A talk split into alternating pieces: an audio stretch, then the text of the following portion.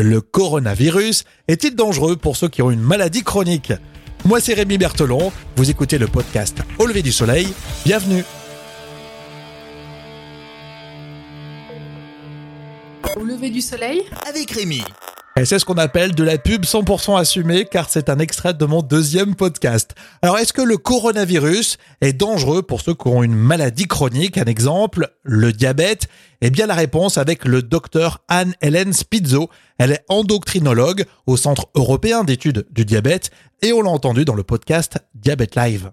Alors le diabète, en tant que soi, s'il est bien équilibré, euh, a priori, donne pas forcément plus de risques, je pense. En tout cas, il n'y a pas eu d'études particulièrement, mais euh, là où il y a un risque plus élevé, c'est si le diabète est déséquilibré. Et là, on sait qu'on est plus à risque de faire des infections, et notamment des infections plus sévères. Alors une autre question très intelligente a été posée au cours de cette interview au sujet des diabétiques, mais les tout petits, les enfants.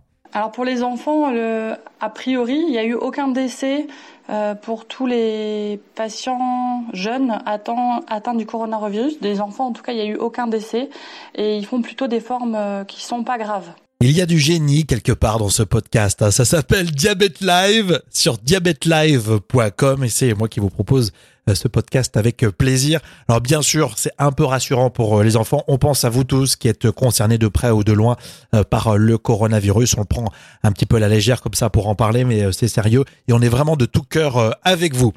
Allez, quelques infos pour l'apéro de ce samedi soir. Vous pourrez dire glisser tranquille entre euh, les cacahuètes, par exemple, et un jus d'orange ou autre. hein. Euh, Il y a une polémique à Rome sur une exposition hommage à Raphaël. Vous le dites, comme ça, même si vous n'avez pas les détails. Vous pouvez dire aussi les Césars des lycéens, ils sont quand même plus malins. hein.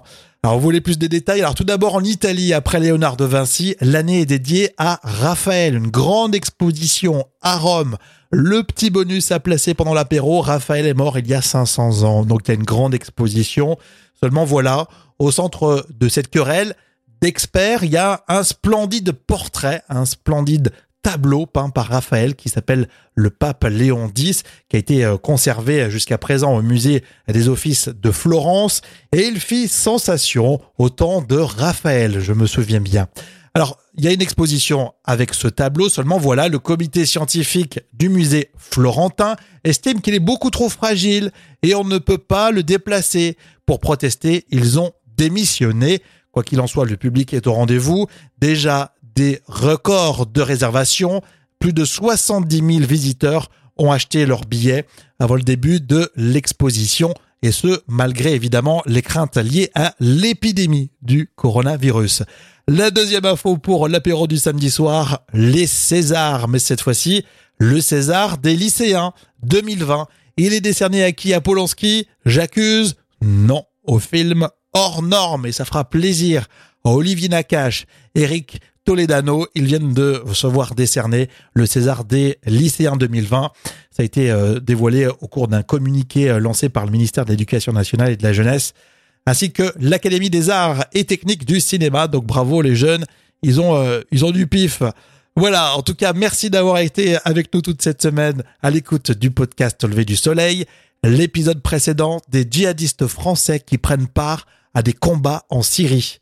N'oubliez pas, pour écouter de la musique, il y a la playlist sur Deezer qui s'appelle tout simplement Au lever du soleil, la playlist, et puis notre site internet pour réagir sur WhatsApp et Telegram, auleverdusoleil.fr.